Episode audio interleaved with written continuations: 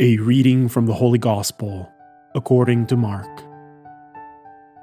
Jesus came to Capernaum with his followers, and on the Sabbath he entered the synagogue and taught.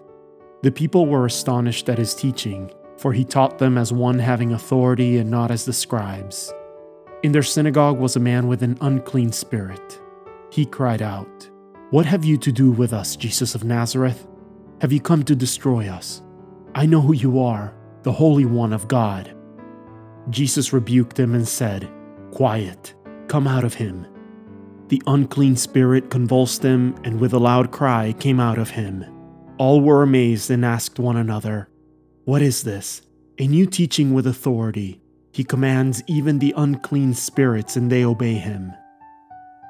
His fame spread everywhere throughout the whole region of Galilee. The word of the Lord.